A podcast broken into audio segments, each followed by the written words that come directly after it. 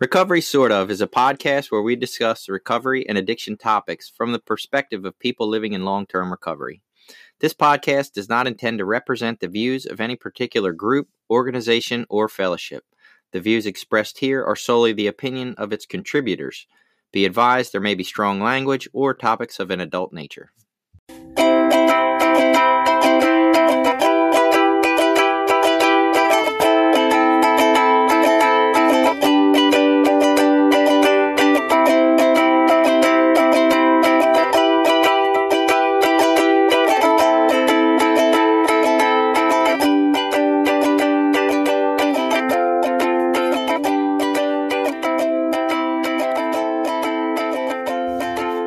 Right, welcome back to the podcast Recovery Sort of. I'm Jason. I'm a guy who doesn't use substances that are illegal, or I don't know. I, I guess I'm called in long term recovery. I have no idea. Whatever it is, I'm here with Billy.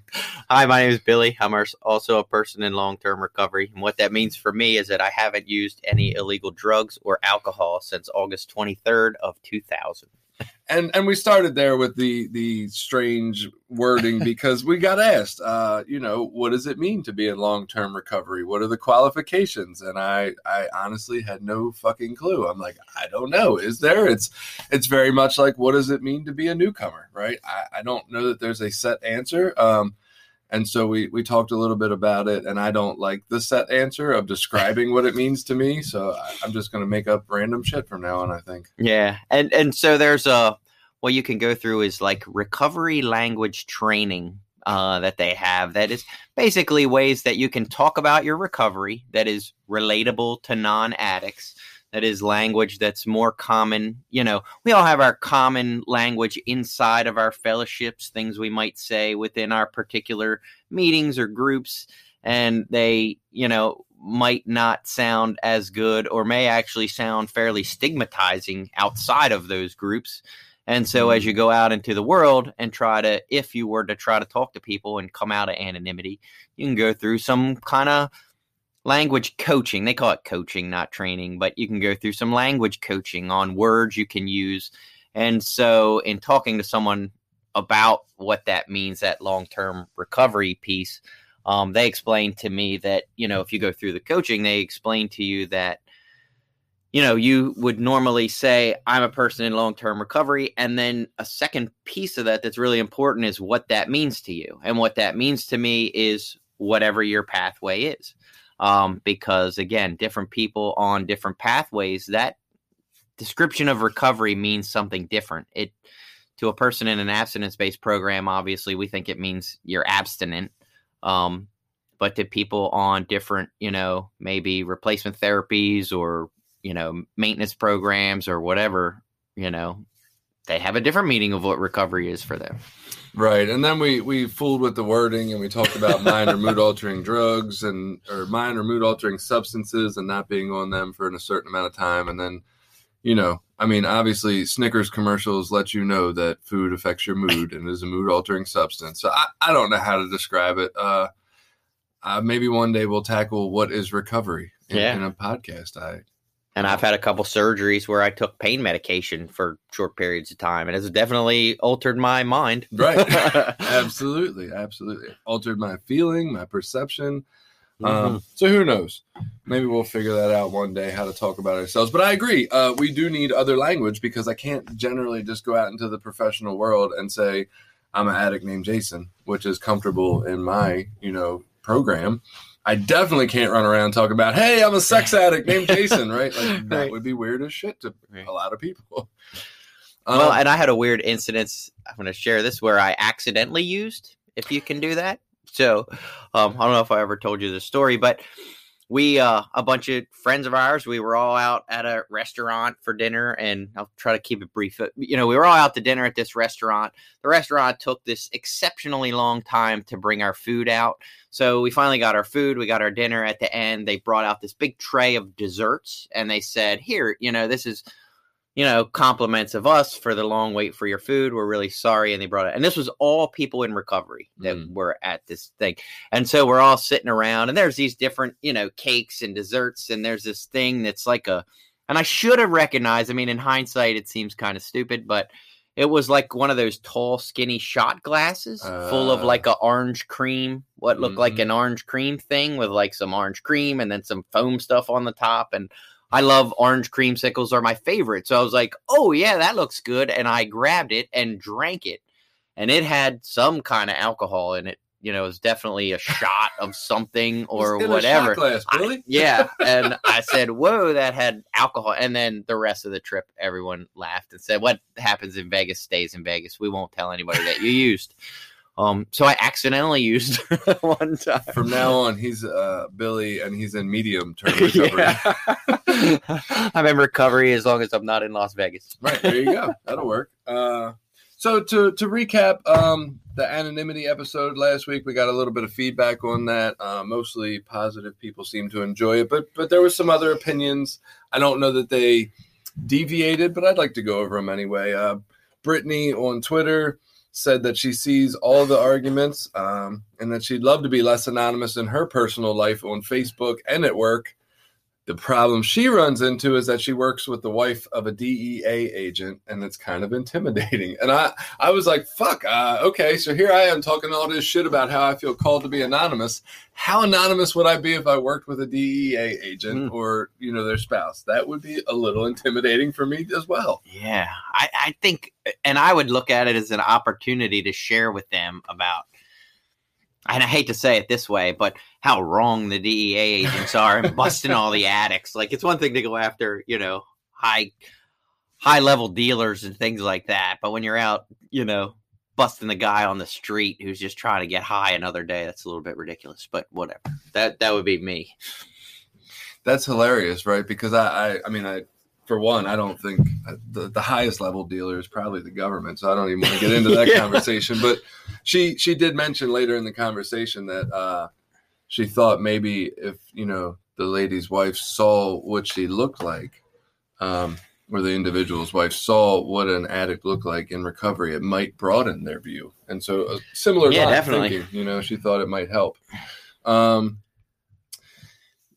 Doreen mentioned that she always thought it was respecting others' anonymity and vice versa. So maybe that like the whole anonymity piece was really less about us to begin with and more about and we kind of explored that concept. We talked a little bit about how anonymity was more really doing selfless service. It's not so much about hey, let me not talk about, you know, what I do and what has helped me in my life. It's more about the fact that, you know, I do service and I don't need recognition for it. And this is another take on it that you know when we talk about being anonymous it's letting other people stay there anonymous. It's not so much that i need to go into the world and be anonymous. Right. Right. um, let love be your fire which is always a fun name on twitter. I love when people have crazy names.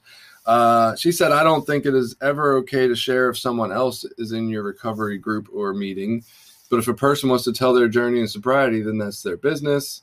Uh, and she said she makes it out to be similar to HIPAA in the medical field. Um, yeah, I guess it is a little similar to the medical field. The one thing I would say, the medical field, it's more of a, a legal standpoint, um, which of course we we don't have in our meetings. That's more of a, a personal, hey, follow this silent code or, or not so silent code. Um, but even even in the medical field, right, and, and working sort of in a place that follows HIPAA guidelines, as I am right now, I don't know how much that actually gets followed, whether it's a legal issue or not. I mean, granted, I don't think a lot of it's getting spread, but I I can see the the pull and tendency to break those in minor ways, not in harmful ways or ways that are supposed to be malicious, but I do see that like there's a tendency to want to, oh my god, I saw your friend at the doctor's office. Like that's none of your business, right? But Right. it's we have a tendency as humans to want to know things about people and talk about things that we know. Yeah, or in just seeking uh, advice outside of the doctor's office, like, oh, a person is going through this or someone's going through that, and sharing about what's going on with them to try to get additional supports, maybe from home or their family, or maybe some of their medical issues coming from issues at their home. You know, it's like you can actually give someone in at times better care by breaking their anonymity. You know, Yeah. if you know they're in an unhealthy situation or whatever.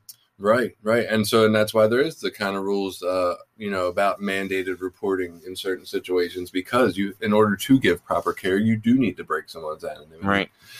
Um, April shared that she can share her story, and that does make her a little vul- vulnerable to any stigma.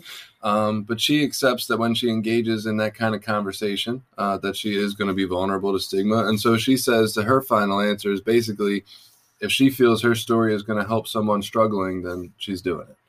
Um, and I respect that. I think I would say everybody that said, "Hey, I, I need to have a little bit of you know, anonymity in my life to protect some professional field in some way, shape, or form, I don't think any of them would not share to help somebody suffering that they ran into Right. on the street, right? I think that's like we're kind of we got the message on that one, right? If Right. somebody's hurting and struggling, We're gonna we're share willing to talk right. about it.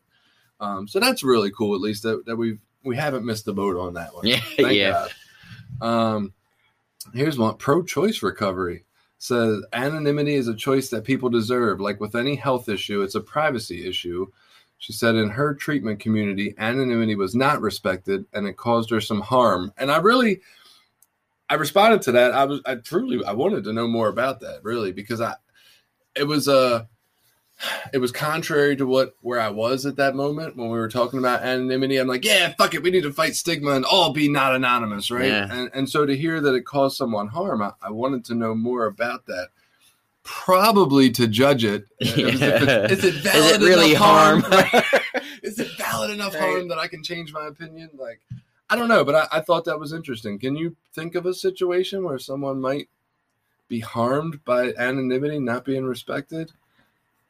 Uh, yeah, I mean, it's almost the type of things that you had said. So I was a teenager at the time, but I had, you know, basically got fired from a job because so I, and this goes way back, I worked for a company that did like professional cleaning at night of buildings when the buildings closed Mhm. and some of the buildings that we worked in were banks. Um, and I got high and ran around with the son of one of the kid. I mean, the son of one of the guys that was some kind of high up in one of these banks. I actually seen his office and would see his nameplate on there and shit. And he told the people, like, I know who that kid is, and he does drugs, and I don't want him in my bank. And so they fired me. Wow. Like, you know, and so that was a negative. I mean, now at the time I wasn't in recovery, so I don't know if that exactly relates, but it's you know, someone knew who I was because of my public. I mean, he didn't know that I wasn't in recovery at that time. He just knew of my past and made a judgment decision and got me fired from a job for that. Yeah. Okay. So I I, can see how that would hurt, right? Um, I don't. Yeah, I don't know how that would be different if you were in recovery, or I guess slightly different that this guy wasn't like in a recovery program with you, um, and then telling your business. But I could see. I'm sure there's ways it can do harm. I just, I guess for me, the harm of not getting a job, I think that's part of what we need to fight by being open, right? Right. the fact that we need to stop denying people jobs because they have some history of of mistakes in their life. So Kim said, "I maintain anonymity for the most part when I was actively practicing, uh, and I, I think that was as a doctor, I believe. Now I'm open about my addiction and depression in the hopes that more people realize these are diseases. However, I strictly maintain everyone's anonymity, and so that's an interesting take. Uh, you know, having feeling the need to be anonymous during your active, you know, professional period of your life, but then once you move past that, maybe then you get to step up and, and be the guy who can uh, advocate because it's no longer going to affect your career or your monetary intake in any way. Yeah, and and I don't know how this exactly relates career wise, but um, you know, we had a funny conversation around my office the other day. You know, one of the people in the office brought up, you know, just out of conversation, like, oh, if weed was legal, you know, when they when they finally get it all the way legal, like, will you do it? And you know, a couple of the people were like, "Oh yeah," and you know, whatever. And then I was like, "Well, no." And then we kind of went down that road of like I said, yeah, if we if weed was legal and I started doing it, um, it would be like, well, today's a boring day, so I think I'm going to go get high. And, you know, oh, it's too busy today. I think I'm going to go get high. Right. And then it would turn into, if you guys need me, I'll be out in my car in the parking lot getting high.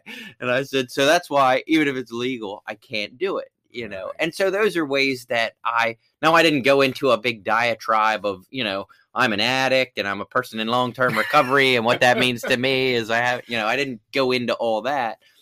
But it's just, you know, it was that thing. And, and I have told him, like, I had a drug problem. I used to, you know, use too much. I can't control my using. Like those kind of things that any smart person would be like, that's addiction. You know, like I don't, I don't specifically start again using this uh, language that we're used to hearing in meetings and stuff to describe myself.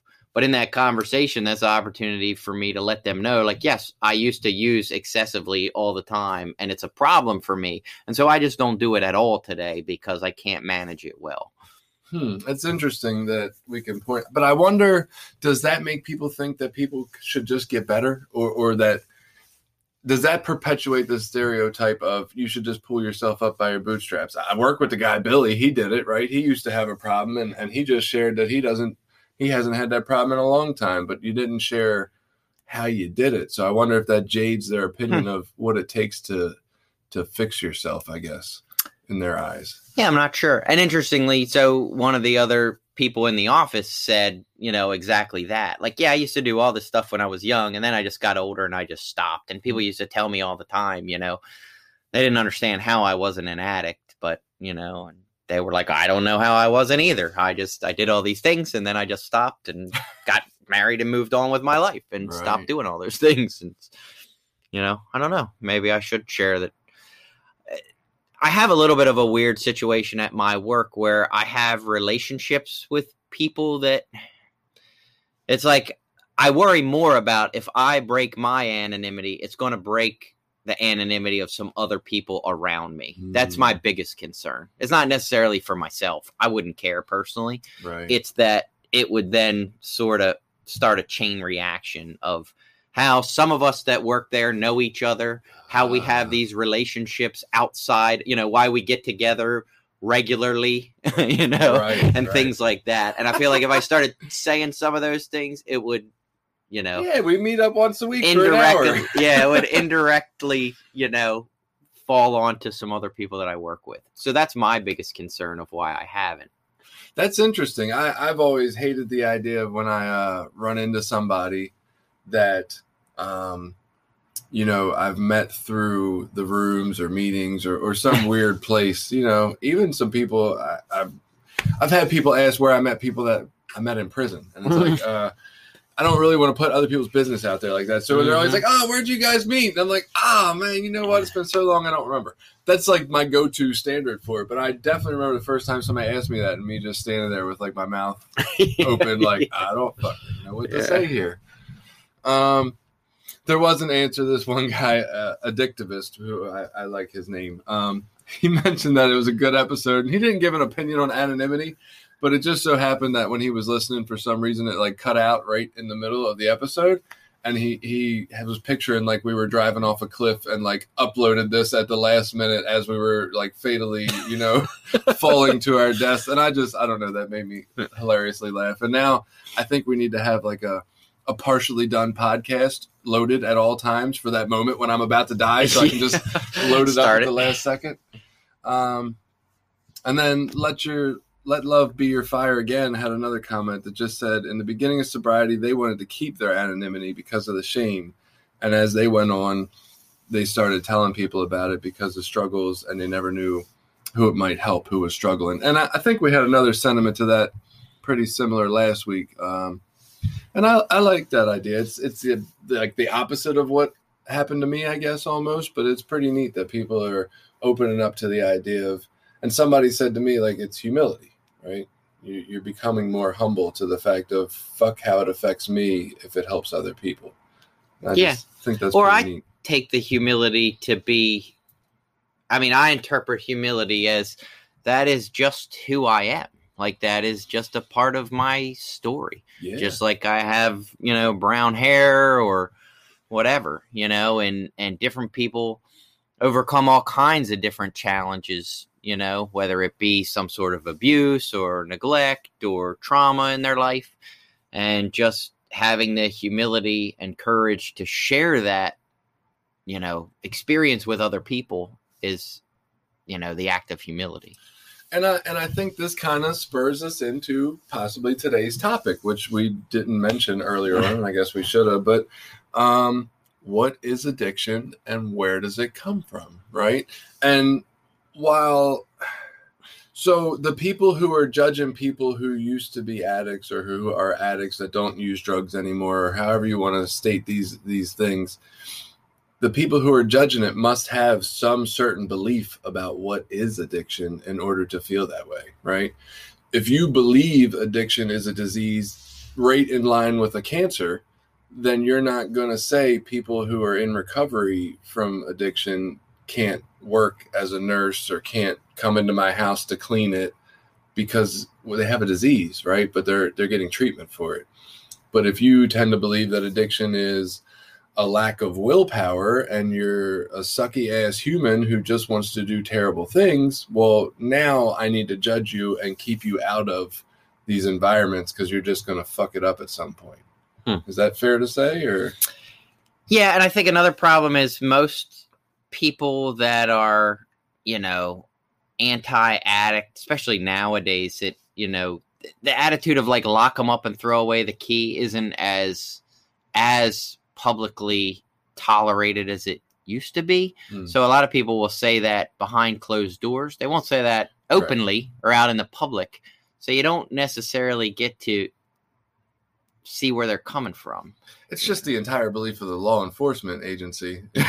it's not openly, you know, spread about as much. Yeah, so and I have thought about the law enforcement a lot because in in my little bit of research on a couple different topics with law enforcement, homelessness and different crimes, um, a typical maybe justification, it isn't fair to say justification, but one of the things with law enforcement is they don't make the laws. You know what I mean? The police don't make the laws. Right. Their job is to enforce the laws. And just like at my job, you know, there are some things, some policies or decisions that we make that might not be the same decisions I would make if I was 100% in charge. Right. But that's not my job. I'm not, you know, it's not my company to make those decisions. My job is to do the job that my bosses established for me to do.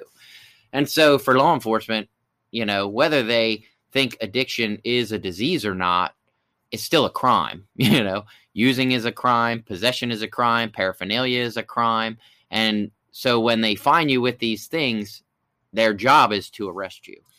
it, it is, but it's kind of how the system of checks and balances works, right? Um, while they don't make the laws, all right, I get this. The legislative branch does. I kind of I sort of remember the the high school version of this, right?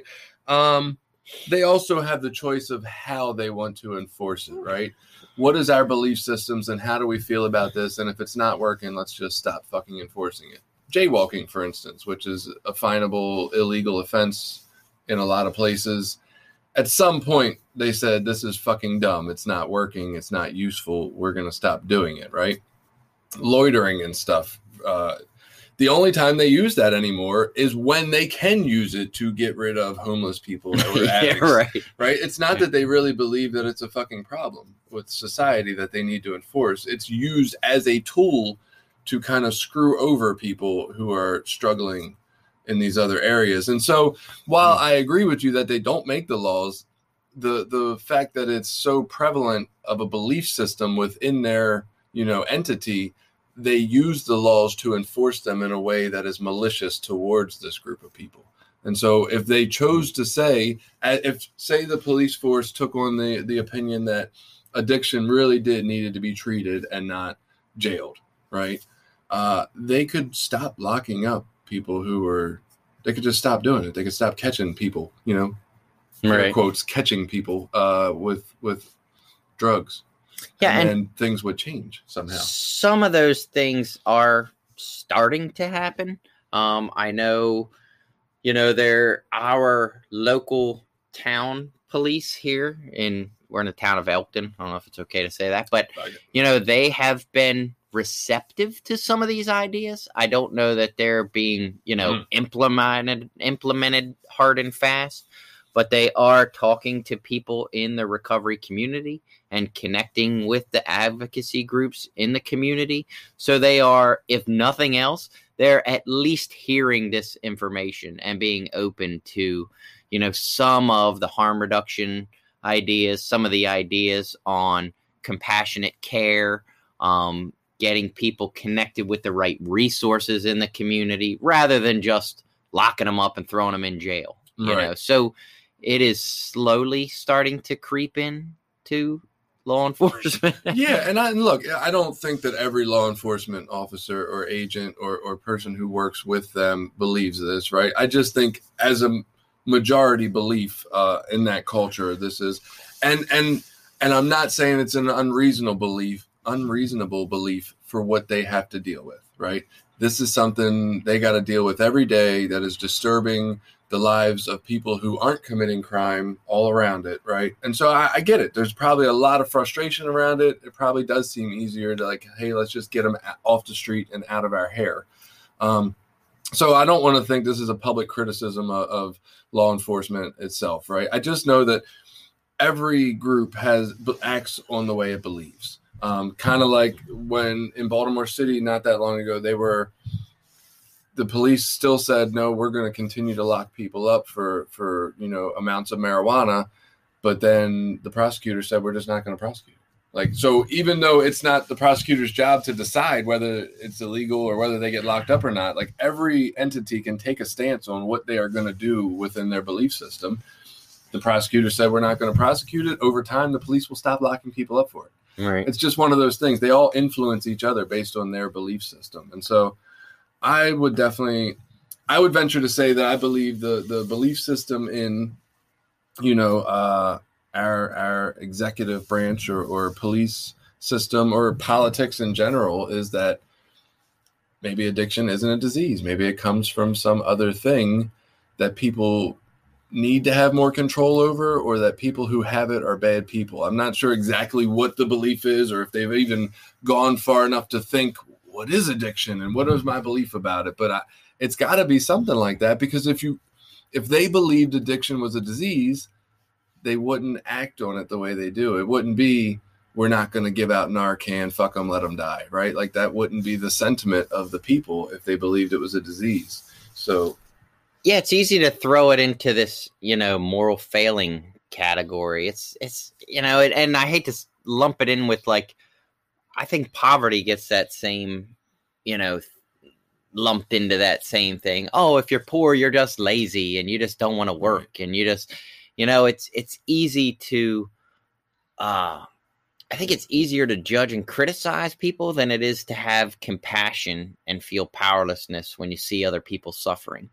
You know, um, for me personally, like I can say, this is a weird reaction that I have, but when my kids, let's say they're running across the porch and carrying something and they fall down and hurt themselves, my immediate reaction is to get angry at them and yes. be like, "Why the hell were you running across the porch like that carrying something? you know, you know, you're just setting yourself up to be hurt." Right. Whereas the correct emotional response should be like compassion and empathy. Right. You know, but it's like I don't like feeling those things, so I react with anger and I think we get the same mm. thing. I, I, maybe I'm giving people way more credit than they deserve, but you know, I like to think that a lot of people, when they see, you know, the homeless drug addict or the young, you know, prostitute out on the street, that their underlying feeling is compassion and remorse, but they're so there's they feel so powerless in that situation that it's easier just to be angry and blame that person than it is to realize that we live in a society that is pretty sick right now right.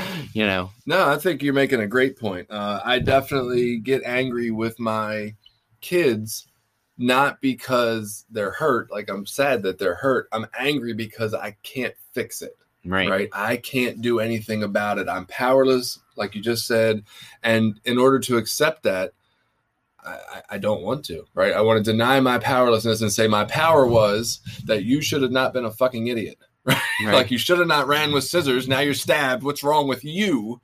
right? You're the problem. This is why it's not my fault. Like it's like I'm trying to avoid the blame of it when really there was no blame. I'm I'm just powerless. Yeah, and I think there's a lot of people that see like homelessness and they will They can't fix it? yeah, they can't fix it. So what they'd rather do is just push homeless people out of their neighborhood somewhere where they don't have to see it. And then when Mm. they don't have to see it, now it doesn't hurt. now it doesn't seem to be a problem that needs to be addressed. That makes sense. So we're gonna tackle uh, where addiction comes from. What is addiction? Right after we play our voices ad, we'll be right back. This episode has been brought to you by Voices of Hope, Inc., a nonprofit grassroots recovery community organization located in Maryland.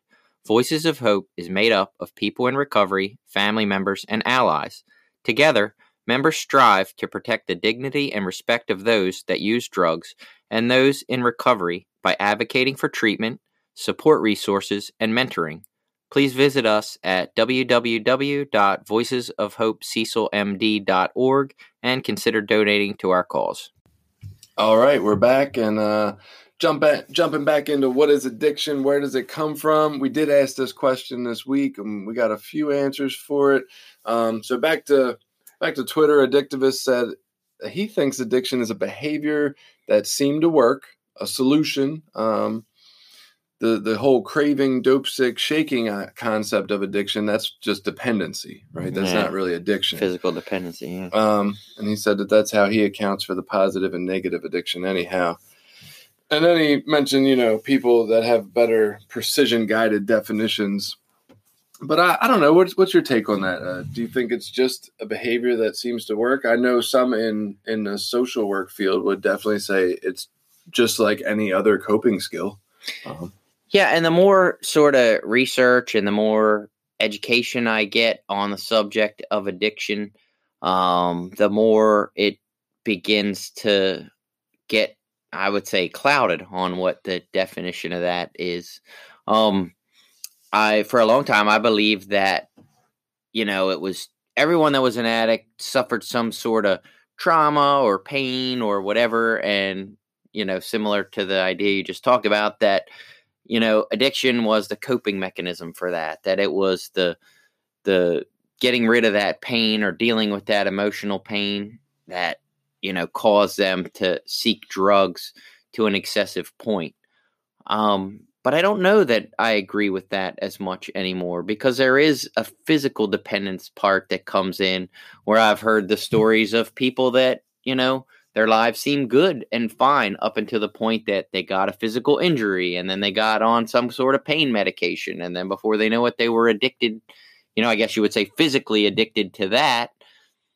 And then you know it just progressed from there. So that sort of shot my original hypothesis out of the water Yeah, I don't know though. So I, I would say those people probably are definitely speaking out of a, a belief of where they are at that moment, which there's no saying that's right or wrong. I'm not arguing that point. But someone who says I grew up with a very normal childhood, my parents stayed together, this, that, and the other, that was also my story, right? And for a long time I believed, oh yeah, the trauma. What? My parents weren't divorced. I don't even have any fucking excuse to use, right? It, it made me kind of miserable that all these other people were like, oh, my mother was an addict and she never fucking came home and, and that's why I Hmm. ended up using drugs because my father drank and he beat me and I'm like I didn't have this story like I don't have anything my parents loved me it was great but the longer I stayed clean the more I got an idea that maybe it wasn't as great as I thought it was right um and and this took a real long time to get to I'm talking like very recently did I learn even more about my childhood that give me it gave me a different outlook on how it was, right? Maybe it wasn't as rosy as I thought it was. And so I just Hmm. think that that's definitely a take on like, you know, we can get taught some things. I don't know who didn't grow up with the idea of uh uh, quit crying or I'll give you something to cry about, right? Right. But that is like one of the most toxic, traumatizing fucking statements you can tell a Right. child. And so if this person that you heard share that is growing up with this kind of upbringing, right, with this toxic information and talking about, oh, it was a great childhood. My parents loved me, right? They sent me to high school and college. Uh, th- that might not be so accurate, I guess, is what I'm just getting at here. Yeah, and I guess uh, every, I mean, anyone who's alive past the age of, you know, 10 has probably suffered some sort of trauma in their life, Yeah. you know, to some level or another. I mean, obviously, you know, the trauma might be different for the child who lost a pet, say a dog or a hamster or whatever, Right. versus a child that's been incredibly abused. Um, but we've all had these traumas, and I don't know how you can signify or or pick out, you know, which person's going to turn to drugs to alleviate that trauma, Mm. and which ones are just going to grow up and learn the more healthy coping mechanisms for those things. Well, and then and then we get into the other conversation around addiction, right? Are we just talking about drugs? Because I, if I look at quite a few people in the world, I would say there there's a lot of maladaptive coping skills going on. Maybe drug use is one of the most maladaptive, like it's more easy to see from the outside, the unmanageability of it. But there's a lot of people who are living in tons of debt because shopping is their way to cope, right? There's people who are visiting strip clubs every night because sex is their way to cope, or maybe not even visiting strip clubs at this point in time. The phone and, and Right, Pornhub is, yeah. is you know universal, um, but just wasting hours of their life doing that in order to cope, or eating. Obviously, we have an obesity problem in the United States, right? Food is readily available, and we use it for comfort early on. We're taught to use that as a coping skill, and so I guess what I'm getting at here uh, jumping from relationship to relationship, right? Not to beat the dead horse, but a lot of people are using coping skills that maybe aren't really healthy. They just might not be as obvious outwardly as the drug addiction coping skill. And so I don't know if any of us are getting this real great coping skill. Maybe we're all fucked up from early on and doing it wrong. Well, and there's another difference to addiction, like a drug addiction, that it has what I believe to be a much more obvious social impact on Mm. the community around you. Typically, drug addicts, you know, end up being homeless. They end up being, you know, the people committing the crimes in the area. Right. You know, they're affiliated with, you know, the drug dealing and violence that goes on in a lot of communities. So, you know, you don't at least surface wise. Again, there are some underlying issues with people that have a food addiction, like the impacts they have on our healthcare system and things like that. Right. They get easily ignored. Um, but you don't typically see like the I mean, at least I don't know, maybe they do, but sex addicts aren't necessarily robbing the guy down the street to feed their sex addiction. I'm sure some of them do, but you know, it's not as common, I wouldn't think, as addicts. So I think society has a much harsher view of drug addicts because there is a visual impact on the community around you, you know, that you see that that is Right. there.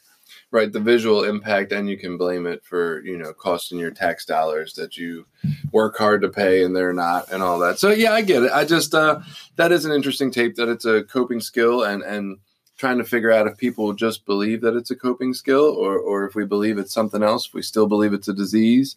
Uh, moving on to lizzie she said that for me it's something that worked until it didn't. Uh, for her what she felt like was that it made her better and prettier and funnier, except that really in reality it wasn't. Um, and what it ended up doing was making her angrier and more sad and, and more lonely. And uh, she asked if, you know, she posed the question, Do I have the gene? And she said, Probably, but it doesn't run her life today. Um, and so that brings up the is it a genetic, right? Is this something that's in our biology that wires us to seek drugs? What's your take on that? Um, I think it's both. I think it's there's a genetic component that we're pretty sure about at this point. Um, but that not everyone that has those genetics will become, you know, an addict. Some people will grow up with the healthy coping skills and some of us don't. Yeah, it is interesting. Like the study they did where they took the children who were born from uh, parents who struggled with addiction and then raised completely by somebody else uh, through adoption, and to see that the the biological component reflected back like I think it's one in eight if you had one parent, and one in four, which is twenty five percent if it both your parents had drug addiction in their uh, history. And so, I mean, does that completely prove that it's biological? I no, but that does give a strong component to it, right? That these people never even had to deal with their biological parents and yet still came out with the same problem one in four times. That's a that's a lot. Yeah, and in the book, uh, The Realm of Hungry Ghosts, there's a lot of data. He does some pretty deep dives into some different research and data on those types of studies um, the twin studies, the adoption studies, and things that they've done on the genetic side of addiction. Um, and the general point that he has at the end based on and this is a medical doctor who's researching this data most of this stuff like i've tried to look at that data afterwards and it's so scientifically written it, i don't understand it a lot of times right. um, so it's like even in trying to like oh okay i can go to this study and read this study and then it doesn't make any sense to me so unfortunately i have to rely on smarter people to interpret this stuff for me mm. and explain it in a way that i can understand it in english um, and so his take is it has more to do with like the epigenetics. Like it's there is some genetic components, but environment affects our genetics. Right. Right. I would I would buy into that. Um to move a little further, Robin just pointed me to a link, uh, which was interesting. It, it's a very governmental link that just sort of explains addiction. Definitely not what I was looking for when I posted this question. Not because it's a terrible thing. I just I really wanted people's theories and opinions and like yeah, these right. these deep and intellectually well thought out uh, ideas. And I had a feeling people were going to point me towards stuff like this uh, a little bit, but this just really talks about uh, what causes addictions.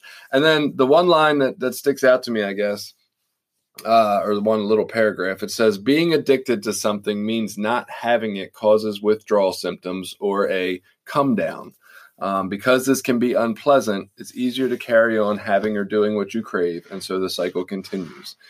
And I, I, I really I don't like that statement. One that puts addiction completely into something that has withdrawal symptoms. I guess they're saying that like gambling and sex addiction can have withdrawal symptoms to an extent maybe not the uh, the physical ones we would expect from like an alcohol or, or, or a heroin. Um, but the fact that it says because it can be unpleasant, it's easier to really stresses the choice aspect yeah. of it. And I have a hard time believing that we have a choice at some point in time. I think we lose that choice. I don't know though. I, I know you have said you kind of believe a little bit in the choice of it to some extent. Well, we are making choices when we use. You know what I mean? Like we we make the choices that keep us stuck there or not. I mean, you know, once I was in my first rehab, going through my first 30 days of being drug free and taught about another way to do things, you know, that was a choice to go back to like, nah, I'm not willing to do that work. I'm going to just keep getting high. Um, why I made that choice and and what you know mental impairment went into making that choice. I don't know, um, but I was in my first treatment center at 17. I stayed there for 30 days. I didn't do any drugs while I was there. You know, they taught me some healthy coping skills and whatever you could learn in the 28, 30 days, whatever it was there. Right. And uh, when I left there, I went out and decided to get high again. Um, I had been in treatment, or not in treatment, in uh, recovery, introduced to recovery. I had gotten a few months a couple different times. I've come into 12 step fellowship, get a couple months clean, go back and use again. I had made a decision that it wasn't giving me what I wanted, it wasn't doing for me what I wanted, and drugs were.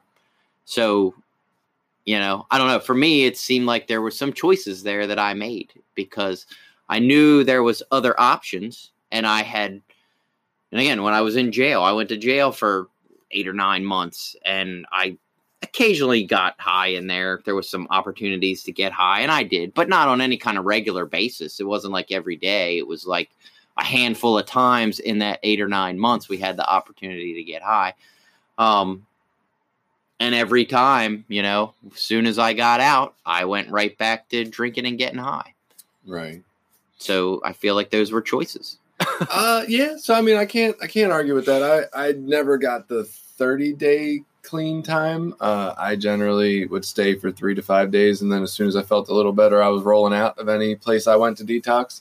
Um, but I was clean, and I did have a little bit of information that they tried to teach me in the haze of withdrawal, right?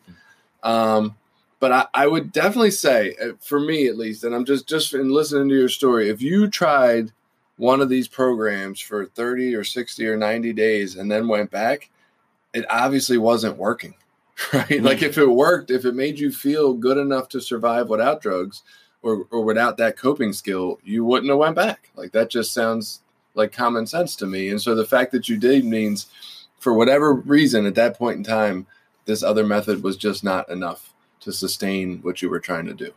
Well, and in hindsight, it's I mean, again, it's it's easy to look back and see what I wasn't doing at those times, you know, and right. and from the 12 step recovery model, if we're going to get into the little bit of the details, when I had come around to recovery before, I never really did like the quote unquote step work. I mm. never got into the steps and did the work necessary to get the what I'll say cognitive therapy that I need. right, you know, right. it was coming to meetings and hanging out with people that were clean and getting away from the old people and all that stuff worked to help me get off of drugs, but it didn't give me the tools necessary to stay off drugs.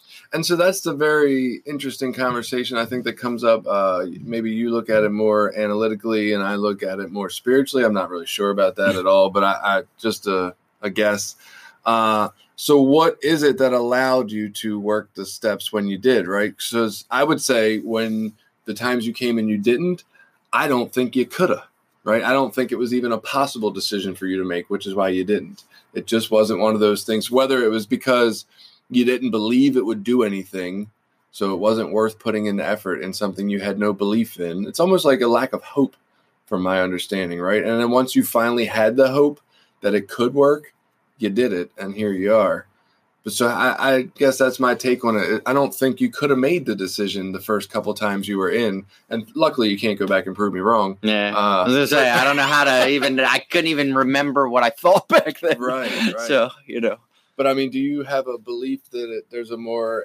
You just think you just didn't choose to work the steps, and you could have. Oh, you always could have. Do you I mean, so? yes, I, I believe so. I believe it's just like so. You know, and this kind of something we talked about this morning. Every morning I wake up, not every morning, but almost every morning, I don't want to get up. I don't want to go to, you know, go to the gym and then I come home and meditate and then I get ready for work. And every morning, like I have to remember that that is a choice that I have. I can just as easily go the fuck back to bed and sleep another hour and a half and wake up 20 minutes before work and jump in the shower and get dressed and roll out the door. And, you know, for, again, I don't know my neuroscience of why I've been making the right decision recently, but more days than not recently, I have made the decision that I'm going to fucking do it anyway. I'm going to go to the gym. I'm going to meditate. I don't want to. I don't feel like it. It's not something in me that's like, you can do it. You know, it's like, fuck this. I hate it, but I do it anyway. Um, I look at that as a choice. That is a choice that I am making to continue in this positive behavior. And and I could buy into that, right? I, I think we have the ability at some points to make choices. I just think there's other times when we don't have the ability, right? Um, kind of the way it was explained to me early on in a therapy um, part of my life was that drug use saved my life, right? Without it, I probably wouldn't be alive today because I could not deal with what was going on internally. I'd have probably just taken myself out of the world, right? Drug use was the only coping skill that got me through that point for a time. At some point in time, whatever reason, I needed to adjust coping skills, whether it was that drugs no longer did it anymore or it's just the consequences were too much and I needed to find something with less consequences. And so during that time, all of a sudden, I was given this ability to choose something different when I never had that choice before that. It was die or use drugs before that. Now I had this third choice, this other, right? So I did this other when it became available to me. And then unfortunately, like that led to some addictions in other areas of my life. Even though I was not using the drugs anymore, these other addictions ended up uh, causing me just as much unmanageability and pain. But without mm-hmm. them, again, I truly believe the options were hey, don't be on earth anymore, or participate in this addiction. And that's the only two A and B's I had in front of me. And when C was finally presented, come to therapy and do this other thing, I took that, right? So I it's not that I don't think that we make choices. It's just that I don't think the options open up until a certain point when we're ready or, or we've had enough or whatever it is that gives us this option C, right? I'm always choosing between A and B, and A is always not being here no more, and B is the best I got to, to stay here. And so at some point, this option C opens up, and I'm not even really sure what it is that makes this option C open up, but I don't hold myself accountable for not taking the option C when it wasn't there. Yeah. And I, I guess I think back to, so I'll, pull a piece out of our literature that says, you know, and this was just my experience. This was mm-hmm. my actual experiences. You know, we sought help through medicine, religion, and psychiatry. None of these methods was sufficient for us. Um, and I can't remember the exact words, but we continued to use until in desperation we sought help from each other in Narcotics Anonymous. Right. So that point of desperation is a choice. Like that's a like fuck. I'm finally beat enough to go do this thing that I don't want to do. That's kind of the way that I look at that. Is like, you know, when I've had enough pain, I'm willing to do the work necessary. And that to me implies there's a choice there. Hmm.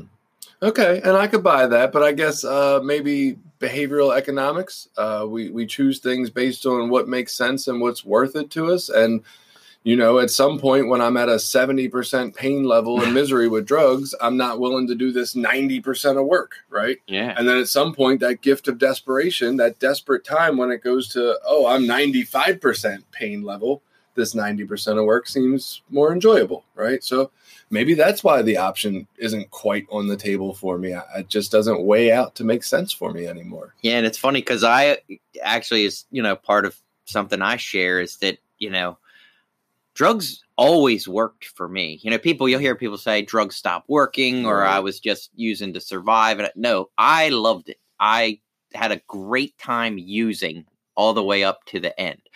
I didn't like the consequences. You know what right. I mean? I didn't like the things that I had to keep doing to keep using.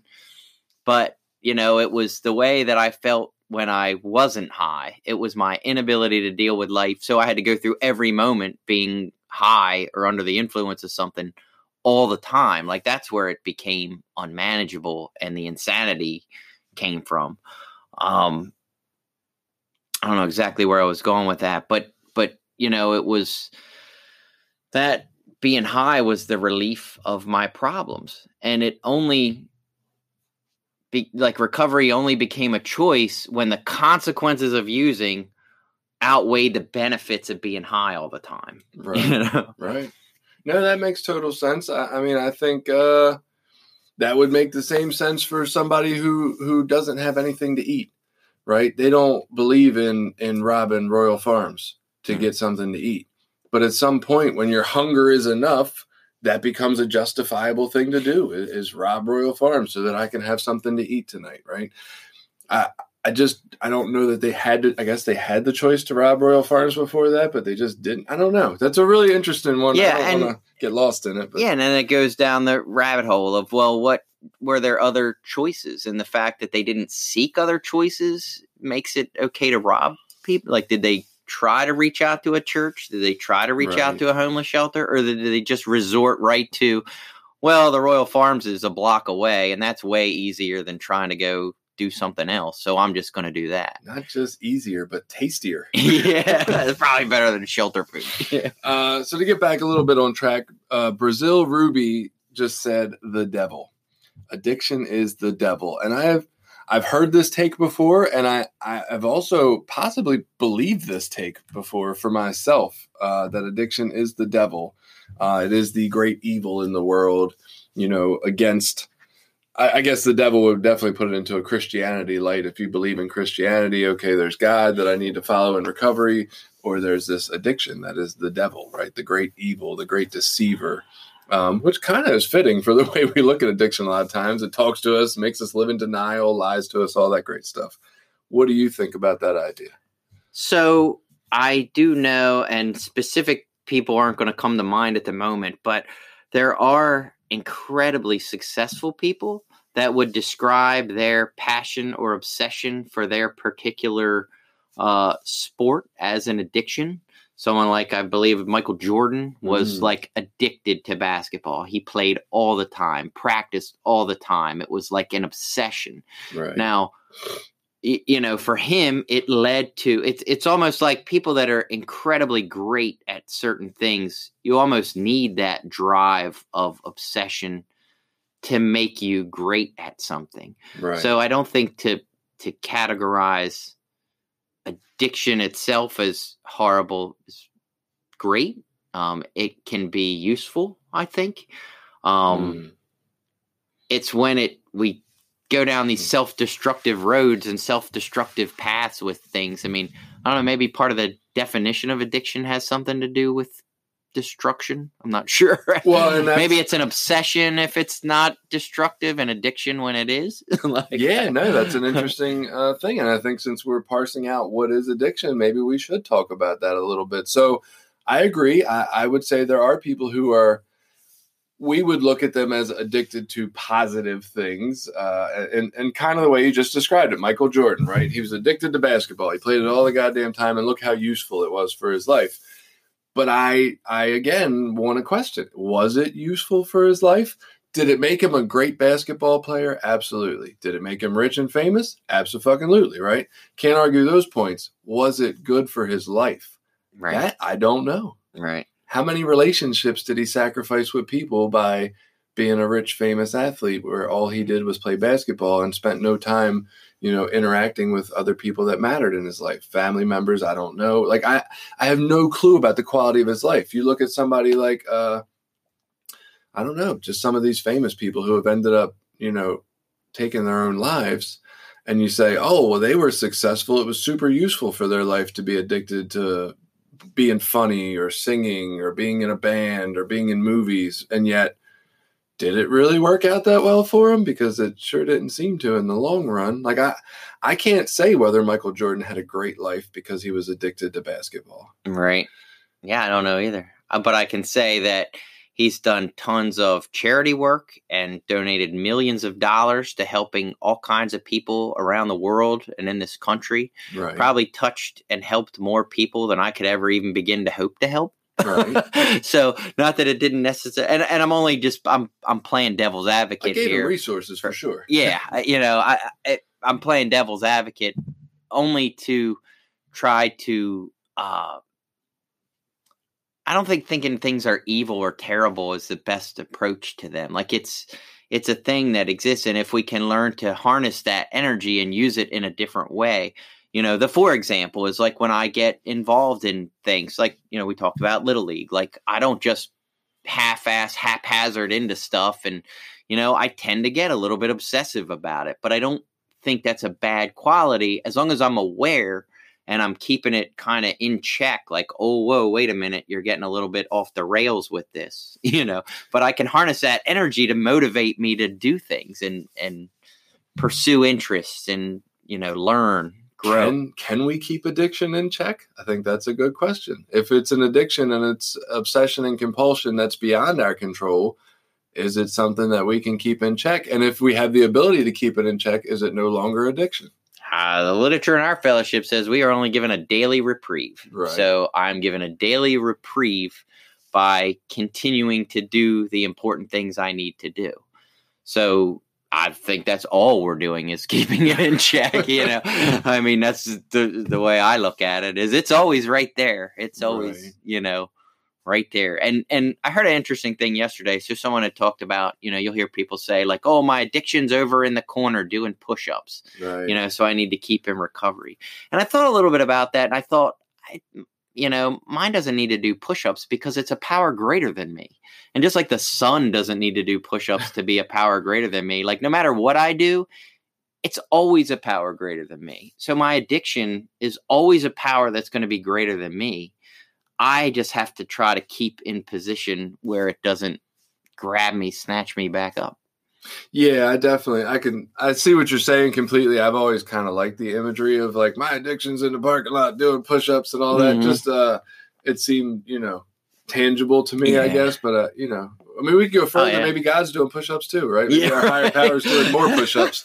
He's doing weighted push-ups with right. people sitting on his back. Yeah. Um, so yeah, that's that's interesting. I would say at one point, I probably for sure, when I was more of a believer in Christianity personally, uh, the devil idea made sense. I, I get what you're saying, how it doesn't really need to be evil. Look, if you were going to say, you know, Jason, you have to have addiction. Which one do you want? The one where you're like homeless and poor, or the one where you're really successful at basketball and, and rich and famous? Well, yeah, obviously. Like I, this addiction on the right sounds much better to me. Well, and there are levels. Like we, you know, I grew up with a really good friend who his mom was every bit of what I would call a, cleaning addict. Like she definitely had an obsessive compulsive uh cleaning thing. I mean, when you went into her house, nothing was out of place. Nothing had dust on it. Right. If you moved like a fucking figurine the wrong way, like she would know when she came in. And, you know, I, that was definitely obsessive compulsive behavior. But it never manifests into a point where it had these incredibly detrimental, obvious effects on her life. Right. All right. So hopping back over to uh, to Facebook for some other responses people had. Barry said that he thought addiction began for him when he wanted to get away from authority. He wanted to do what the cool people were doing. Uh, and he, he felt like he knew right from wrong, but chose wrong. So, in a nutshell, he would call addiction selfish. And uh, honestly, when I first read this response, I thought of you and, and, Yeah. and the choice idea. And uh, I mean, so I can I can understand some of that. Look, I I share that I wanted to be a part of something, right? I wanted to fit in, and I say I wanted to fit in anywhere because I didn't feel accepted by people. But when I look back at it, the reality is I probably could have hung out with maybe some of the more bookworm type people at a younger age in school who were smarter and into some video games and reading books and, and, and some interesting things like that. And I did hang out with a couple of them from time to time, but that wasn't what I really wanted, right? I wanted to hang out with the so called cool kids who were doing the shit that wasn't legal or right or, or the stuff you would have got in trouble for. And so I don't know what that is that led me. Like, yeah, I just wanted to be accepted and validated, but why did it have to be by this certain group of people as opposed to any group of people? Hmm. Yeah. I don't know that, but I mean, I think when I started using, like, I really liked it. You know, like, mm. you know, I still, you know, I remember when I first got high and, you know, smoked some pot and I loved it. I was like, oh, I want to do this all the time. And, you know, when I drank, I had fun. And, you know, my willingness to do it was because I liked it. And I think that's where the selfishness part comes in for me is that, you know, well, I liked it. I want more. I'm just going to do it. Right. See, I understand it more at- at the later ages of, of at the actual drug use. Yeah, that totally makes sense why that felt good for me. But like this was even long before I ever touched the drug. I can remember like just gravitating to wanting to be accepted by these hmm. cooler people and not so much the other people. And I don't know. I just I thought that was an interesting concept. I don't I hear some people say it, but it was interesting to see him as a response to what is addiction by saying Yeah, and I definitely think once I started using, I drifted towards those. Like those became the people that I thought were cool. right. Um, but early on as a kid, I don't, you know, I don't know. I don't know when I had low self esteem when that came up. You know, Right. when self is what age are you when esteem becomes a thing? You know, I Like- know. I can remember like third grade wanting Yeah, some acceptance from people. Huh. Um, Kayla mentioned, uh, oh, here you are. Isn't that, man, you're going to friend all these people after this podcast. Uh, she believed it was a choice, a disease of choice. In the beginning, it's a choice, but after a while, the part of your brain responsible for making choices gets hijacked and instincts take over. It's no longer a choice at that point. It's now a matter of survival. Uh, addiction is like a disease in many ways, she put. Uh, it's a combination of all models disease, genetic, environment, and all the factors put together end up being the addiction itself. Yeah, and I was going to actually clarify, and I thought there would become an opportunity, and now she's kind of setting me up for my clarification. So, I believe we have choices in addiction, but once we start using, you know, once we're actively using, we lose our choice. You know, Right. once we're impaired and under the influence of the drug, that is a power greater than us. You know and so like right now today i have choices if i were to go use tomorrow that would be a choice that i make once i'm caught in the grips i lose my choice you know i Mm. my choice is gone Right. um until some you know moment of clarity or some incarceration or you know jails institutions or death is what is the ends for an addict right. um, so I would agree with with part of that, and and even you know when we gain some clarity back. So you know if you've been using drugs for years, which you know a lot of us had been, stopping for a day or two does not clear the insanity or influence of the drugs. Like Yeah. it takes days, if not weeks, you know, to actually start to even get your brain back to functioning normal. You know, It's- Right. It takes a process. So I don't know what we're referring to as functioning normal, but it's definitely it can take months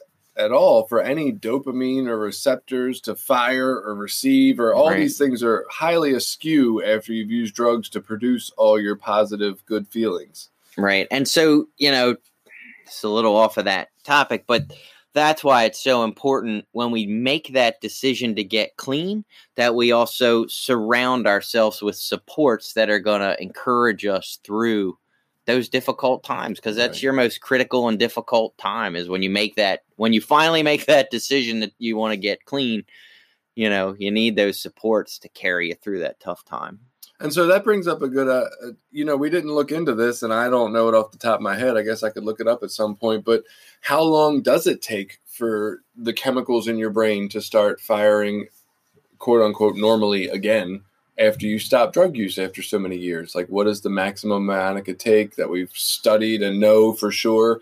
Because if the scientific evidence says that your brain's not going to produce its own chemicals to feel good for possibly up to six months, and your argument is that after 30 days you had a choice, I would say the fuck you do, right? You don't have any good feelings. How the fuck do you have a choice if you can't produce anything that feels good in your brain? All right. And so there was, and this could be old data. So Mhm. this is from years back, but one of the methadone clinics in this area was saying that that for at least from opioids that the damage could be permanent that for a lot of Mm. people that it was permanent which was why you know a methadone maintenance program was so important for life that Oh, that yeah. it was a lifelong impairment of your brain so you would have to be on maintenance you know forever um i for moral reasons never agreed with that Right. i base that nothing on science Right. and i don't know if that's the current data or not but at least that was the evidence that they were citing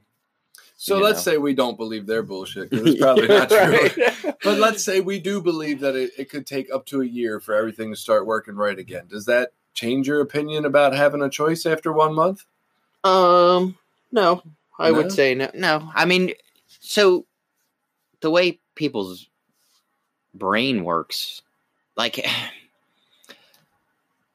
so you can still put yourself. So part of the reason I think like meetings and things are important, or getting the support group and things are important, is because any day we're going to have a bad idea. You know, any day without the right encouragement, supports, um, you know, re uh what do they call that where you rehear ideas again and again and again like without getting those that constant push to keep doing the right thing Right. any day along that path i can decide that it's too hard and i don't want to do it anymore Yeah, you can, but I, I guess my thing is if if there is no positive reward ever for three months from doing what we're calling the right thing, right? For trying an activity and doing it, and you get no positive reinforcement for that, no reward, a behavioral psychologist is going to say, Why in the hell would you still do it?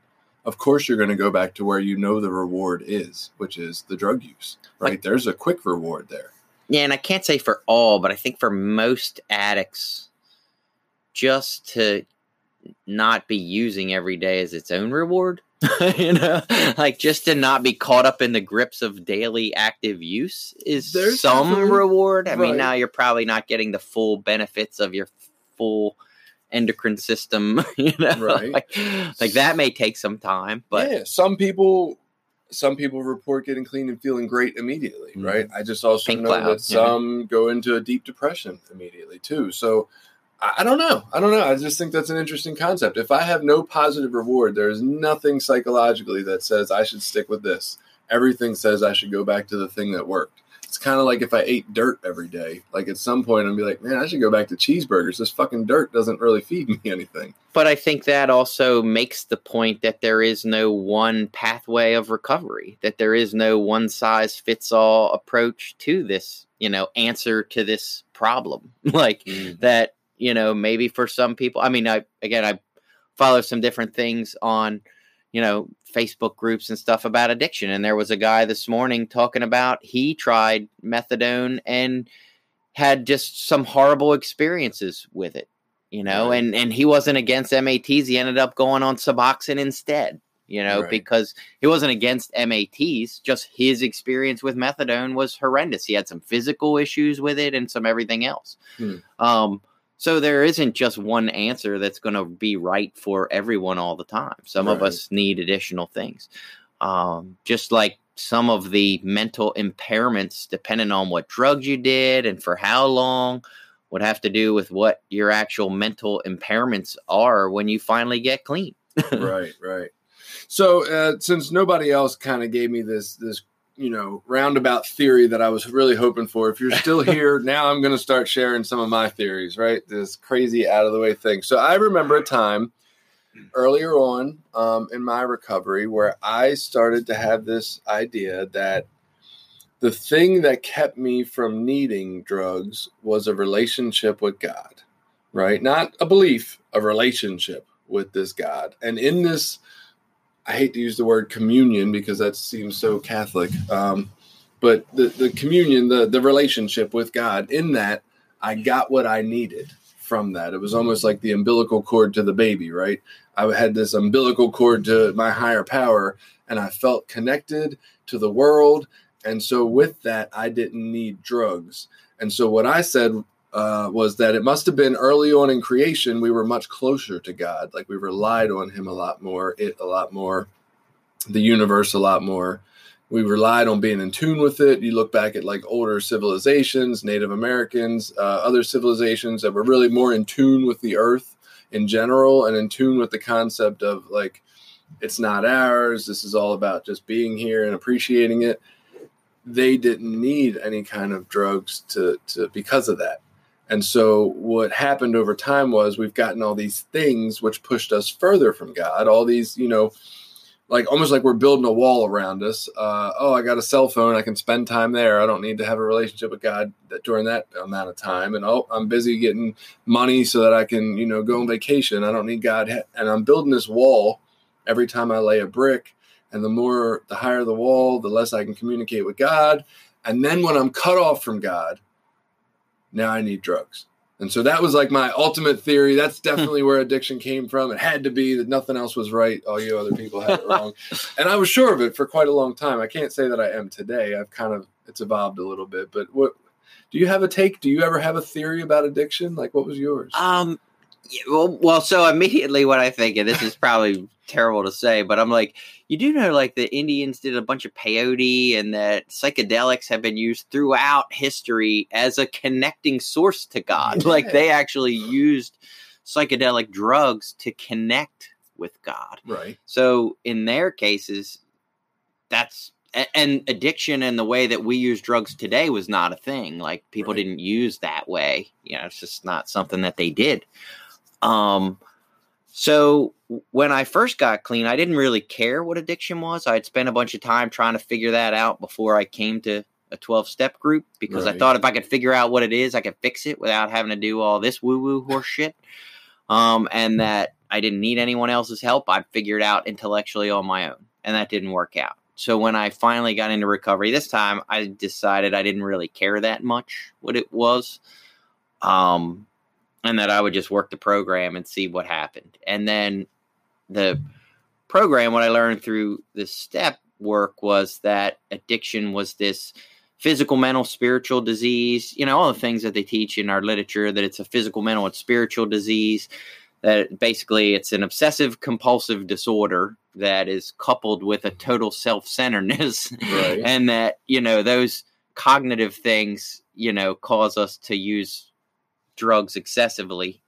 Um and as i've grown and educated myself i would say today if i had to put a sort of where it comes from on it would have a lot more to do with uh, if you go back evolutionarily evolution from an evolutionary perspective. Um, we were communal beings. Like we survived based on our ability to you know support each other as a community. Right. that way back in you know caveman days and as we evolved through like we needed other people in our community. I couldn't just go out and find my own cave and do what i needed on my own and provide everything for myself. A, a you know t-rex would come along and eat me or whatever. Right. and that our survival depended on our ability to function as a whole, as what I'll call a whole, as a group, a community. And so as we evolved and got more individual independence, um, we start to separate from that group. You know, we start to think that we don't need a group of people anymore. But nowadays, especially, you know, so many of us live in these communities or these groups, and we're not really connected with each other at all in any way. Nope. So we seek seek these things out. And just as a side note, I think that's where God sort of started to come in. A, it was a way to explain all the things that were happening in the universe that we had no idea what the fuck was going on, why the stars were there, why the sun moved, or what any of that stuff Right. just easier to say it was God. And then B, like if we could just connect to this God, then we didn't need this connection with the rest of our community. We could go to our individual cubicle and do our work and do our thing, and we didn't need a, a community. Um, or God was the purpose of the community. So nowadays we're separating from all that. You know, we're finding that science is explaining a lot of the things that we have Mm. that Maybe. you know we yeah we're we're religion you know is is sort of becoming not as as prevalent in a lot of communities so they don't have that connection anymore and as Mm. people drift alone into their own islands and they aren't feeling connected to their groups we seek that outside of ourselves and we that our needs aren't being fulfilled by our group so we seek them through outside means So addiction is isolation, almost. It's the pain of isolation, maybe. Uh, yeah, yeah. I mean, there's a TED talk about it. The guy, his name's Johann Hari, and he kind of he probably explains it better than I just did. But it's the opposite of addiction is connection, you know. And it's Right. if we can reconnect with a group, if we can establish our our purpose within our communities, that brings meaning and purpose to our lives, which drives us to want to be better. You know, is the idea. I buy into a lot of that. So, and and I think a lot of the theories I've had over the course of my life have definitely stemmed around the idea of connection. Right? It might have started with the idea of connection to God, kind of built in or, evolved into something more along the lines of what you just mentioned of connection to just everything. Right? Mhm. whether that's that's connection with the food I eat and the process of how it gets to my plate, connection with people, connection with some higher power that exists in a universe, whatever that may be. Like it was all about this connection to things. And I think that is a huge piece of addiction is the lack of connection. I still haven't figured out if that's the cause or if that's just a byproduct of what comes with it. Um, but it does tie in a lot to the the aspect of fighting it is to reconnect.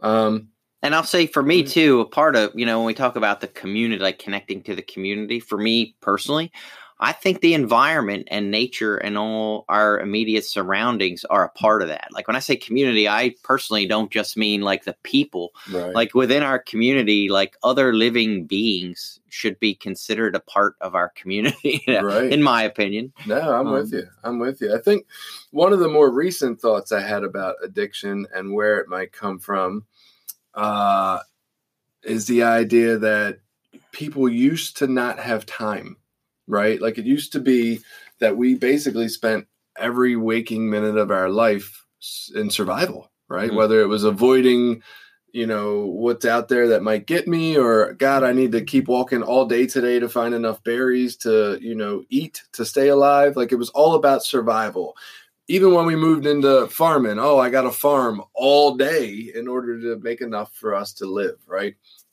and as we've had all these modern technologies and, and inventions we no longer need to spend our entire days living in survival right we're no longer that close to death as we used to be. There's no longer the tiger waiting around the corner that might get me. And so it's kind of like the theory of uh, without sadness, I couldn't be happy, right? Without pain, I couldn't feel joy. Like these kind of concepts. And I, I totally believe in that. Like if joy is the only thing that exists or pleasure is the only thing that exists, it's not really that pleasurable anymore. It's just what is. So you kind of need the the bad, what we call bad feelings, in order to feel the good feelings. Um, and so basically, the idea is we can't feel alive because we're not close to death like we used to be, right? Like we used to always be on the verge of, fuck, we might die today. And so that allowed us to feel very, very in touch with feeling alive.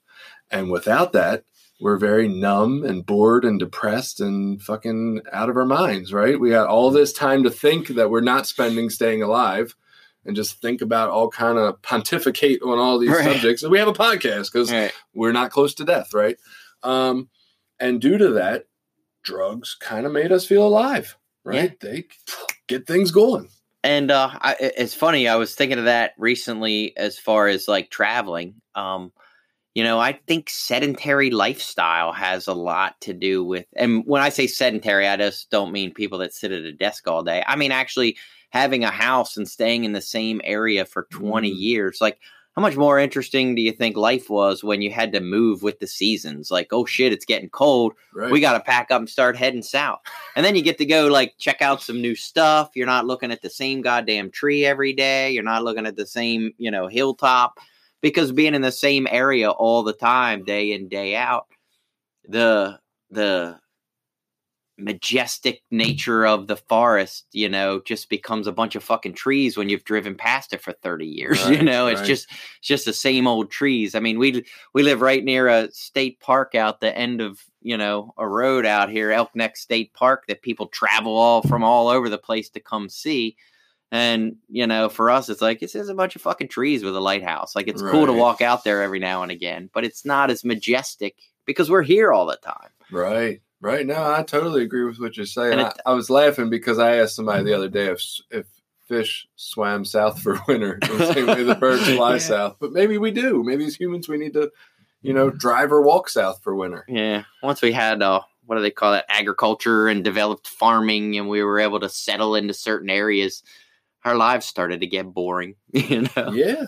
Yeah. So maybe it's I don't know, maybe addiction is just a lack of being alive, a lack of feeling life in us, right?